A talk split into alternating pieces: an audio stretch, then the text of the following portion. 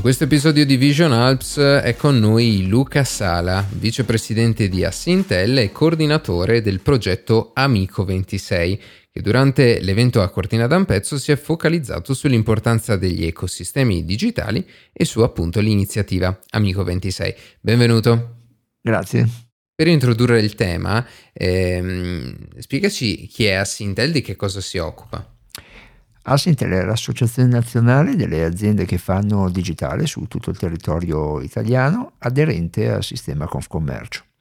Eh, diciamo che all'interno del sistema Confcommercio Asintel è l'associazione che rappresenta l'innovazione tecnologica, la trasformazione digitale e in qualche modo eh, siamo da supporto al sistema Confcommercio proprio per, eh, con, con, un ruolo guida in qualche modo eh, per, per, tutta la, la confederazione sul tema della trasformazione digitale. Ok, e invece cosa intendiamo quando parliamo di eh, Amico 26? Amico 26 è un'iniziativa nata circa tre anni fa. Amico 26 sta per Assintel per Milano Cortina 26, quindi c'è un chiaro riferimento alle Olimpiadi del 26, ma in realtà questa iniziativa che poi è diventata un vero e proprio progetto eh, tecnologico eh, ha realizzato una soluzione, intende realizzare una soluzione dei servizi per tutto il mondo del turismo, naturalmente eh, servizi tipo digitale perché di questo noi ci occupiamo. Ok, ehm, prima parlavamo e, ehm, abbiamo capito qual è anche il, il, vostro contributo, è stato l'evento di, di, di Vision Alps. E, hai parlato di ecosistema digitale. Che cos'è un ecosistema digitale dal tuo punto di vista? Eh, partirei con un esempio perché faccio prima. Era il 2012. C'era nell'aria eh, l'organizzazione di Expo Milano 2015. Alcuni soggetti, rappresentanti del mondo imprenditoriale lombardo nella fattispecie, ma poi anche a livello nazionale, ed erano Confindustria, Confcommercio, le Camere di Commercio, Uh, al tavolo c'era naturalmente Expo SPA, eh, al tavolo c'era Regione Lombardia, c'era il Comune di Milano, si sono posti il problema di come consentire ai diversi soggetti che sarebbero stati presenti, avrebbero avuto un ruolo attivo nella uh, manifestazione, nella, nell'esposizione universale del 2015, potessero in qualche modo interoperare con vantaggio no? tra di loro usando i dati. A questo punto l'idea, eh, l'idea, non era ancora così focalizzata, hanno chiamato il Politecnico che attraverso Cefriel, quindi attraverso il professor Fugetta che è l'amministratore delegato di Cefriel ed è un appassionato, lasciatemi dire così, eh, del tema ecosistemi digitali, ha proposto la nascita di E015. E015 è una protocollo digitale, in qualche modo definisce degli standard tecnici da una parte e di governance dall'altra, per mettere a fattor comune i dati del territorio, ognuno per la sua parte. La pubblica amministrazione mette a disposizione i punti di interesse, gli eventi, gli itinerari gli albergatori mettono a disposizione eh, la descrizione della propria struttura fisica, geo, eh, la, la, posizione, eh, quindi la geolocalizzazione, eccetera. Eh, Trenord, eh, Ferrovie dello Stato mettono a disposizione il traffico ferroviario, se i treni sono in ritardo, gli orari e quant'altro. Società Autostrade mette a disposizione la, la situazione del traffico in tempo reale, eccetera, eccetera, eccetera. Mettendo a fattor comune, secondo uno schema dato, dati eh, in qualche modo regolamentato, è possibile eh, definire uno standard. Io faccio il paragone con, con le spine che abbiamo a casa eh, tutti quanti per, per no, le prese elettriche. No? La norma ha stabilito che oggi si usano le sciuco. Le sciuco sono interessanti perché io qualsiasi elettrodomestico compro, la metto in quella presa e funziona, no? perché la spina corrisponde esattamente ai buchi che ho nel muro. Bene, dal punto di vista del, del, dei dati, il 015 costruisce dei connettori SUCO, fatemeli dire così, per i punti di interesse. Cioè i comuni espongono i loro punti di interesse tutti quanti nello stesso modo. E quindi se io devo fare un'app, utilizzando i punti di interesse di territori diversi, realizzo un solo connettore digitale, non mi preoccupo dei contenuti perché questi me li danno direttamente, eh, li trovo nell'ecosistema digitale e realizzo la mia app. Ok, e perché è così importante aggregare tutti questi dati? Eh, è importante perché, eh, perché, i dati già ci sono. I dati, ci, i, i, territori ce li hanno già sui loro siti web, i comuni hanno i loro punti di interesse, hanno gli eventi che organizzano sistematicamente, eh, ma ognuno ce li ha nel proprio sito e non sono interoperabili fra di loro.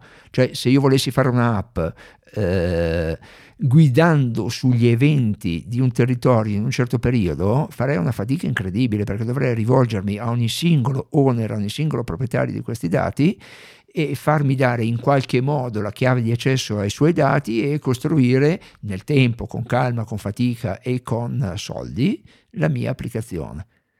Se questa roba qui la eh, riferiamo tutta quanta a un unico modello, a un unico protocollo digitale, a un unico ecosistema digitale e 015 per esempio, eh beh, tutto questo avviene in modo molto più semplice, molto meno oneroso e con grandissimo vantaggio per tutti. Sì, certo, perché eh, da esperienza quotidiana dei, penso ai turisti che vogliono fare esperienze nuove è difficile eh, trovare dei, dei, luoghi di loro interesse perché a volte non vengono messi a disposizione i dati di questi luoghi. Invece questo, eh, ha iniziato con questo percorso eh, parlando del 2012 e perché è rilevante oggi? Eh, come si eh, declina con il, l'iniziativa appunto eh, Amico 2026?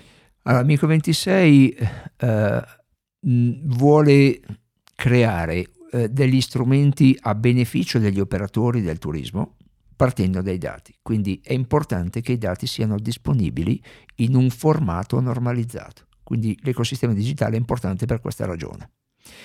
Eh, possiamo anche dire che il grande evento che all'epoca era Expo 2015 e quello futuro saranno le Olimpiadi invernali Milano-Cortina, possono diventare le milestone, i punti di riferimento per la trasformazione digitale del paese, cioè per creare momenti, per fissare dei momenti di innovazione utili per il paese, per la trasformazione digitale. Quindi Expo ha messo a disposizione 015 Milano Cortina del 26 metterà a disposizione un 015 eh, più avanzato con dentro magari dei motori di intelligenza artificiale che nel 2015 magari non erano ancora molto disponibili ma adesso lo sono e quindi oltre ai dati magari siamo in grado di mettere a disposizione anche delle smart destination pronte all'uso costruite su misura per ogni singolo turista, per ogni singolo visitatore ma anche per il cittadino, perché no? Quindi dando in pasto questi dati che troviamo normalizzati all'interno dell'ecosistema, li mettiamo in uno shaker, quindi con un motore di intelligenza artificiale, che sulla base dei profili degli utenti che intendono visitare quel territorio o già lo stanno visitando, proponga loro la miglior esperienza turistica possibile. Sì, in chiusura, mm, durante il tuo, durante il tuo intervento a Vision Alps, hai parlato anche di smart destination. Ci spieghi che cosa sono? Allora, smart destination purtroppo sta diventando un termine eh, abusato. Eh, noi lo intendiamo in questo modo. Eh, dalla, dal motore intelligenza artificiale noi siamo in grado di produrre delle destinazioni fatte su misura per la, per la persona. Quindi per quel dato profilo, per quel dato archetipo di eh, turista, di, di persona. Eh, smart, e quindi andiamo cerchiamo di andare a creare la miglior esperienza per quella persona lì. Quindi la Smart Destination non è un luogo fisico, cioè non è da intendersi una destinazione, un punto di arrivo, ma è da intendersi una esperienza turistica completa. Quindi un qualcosa che in qualche modo si inquadra nel, eh, nel, nel tourist journey, se la vogliamo mettere così. Eh, ci sono sei fasi che sono in qualche modo state definite no? nel, nel, percorso dell'esperienza turistica, che sono quelle che vanno dal, dal, dreaming, dal momento in cui sono ancora a casa e sogno di andare da qualche parte, al momento in cui pianifico, quindi la fase di, di planning, al momento in cui comincio a interagire economicamente col territorio, faccio la, la fase di booking, quindi eh, è, è, la parte dove comincio a comprare i biglietti per viaggi, eh, prenoto gli alberghi, la, la, l'auto noleggio, eccetera, eccetera. La fase di experiencing, cioè il momento in cui intraprendo il viaggio e poi vivo fisicamente il soggiorno. La fase di sharing, dove a quel punto si sta manifestando la, l'esperienza turistica che effettivamente volevo e quindi la voglio condividere col mondo intero, quindi entrano in gioco i social media, entrano in gioco eh, questi, questi strumenti di condivisione e a questi si aggiunge una fase che eh, ancora non tutti stanno prendendo in considerazione, che definiamo di never ending, no? per cui se ho avuto una esperienza, immaginiamo, enogastronomica, quindi legata alla, a, a, a, eh, se vuoi al food, no? quindi eh, interessante, ho facoltà di continuare ad approvvigionarmi da, da, casa degli stessi prodotti che ho assaggiato sul territorio, quindi comprarmi il vino che ho assaggiato in Toscana, l'olio che ho assaggiato sul lago di Garda, eccetera, eccetera. Uh, questa cosa in never ending è molto interessante perché eh, ha caratteristiche di permanenza nel tempo. Quindi è un qualcosa dove se il territorio gli operatori economici sono bravi, eh, possono dare continuità al beneficio economico generato inizialmente da quella smart destination che gli avevamo creato. E quindi, se vogliamo, questo tipo di il never ending ha un ritorno esponenziale per eh, il tessuto economico del territorio. Va bene, grazie Luca per questo intervento. A presto. Grazie a voi. Ciao. E così si conclude questo episodio di Vision Alps. Potete recuperare tutti gli altri episodi che abbiamo realizzato a Cortina d'Ampezzo nella pagina principale della piattaforma di podcast che utilizzate. Alla prossima!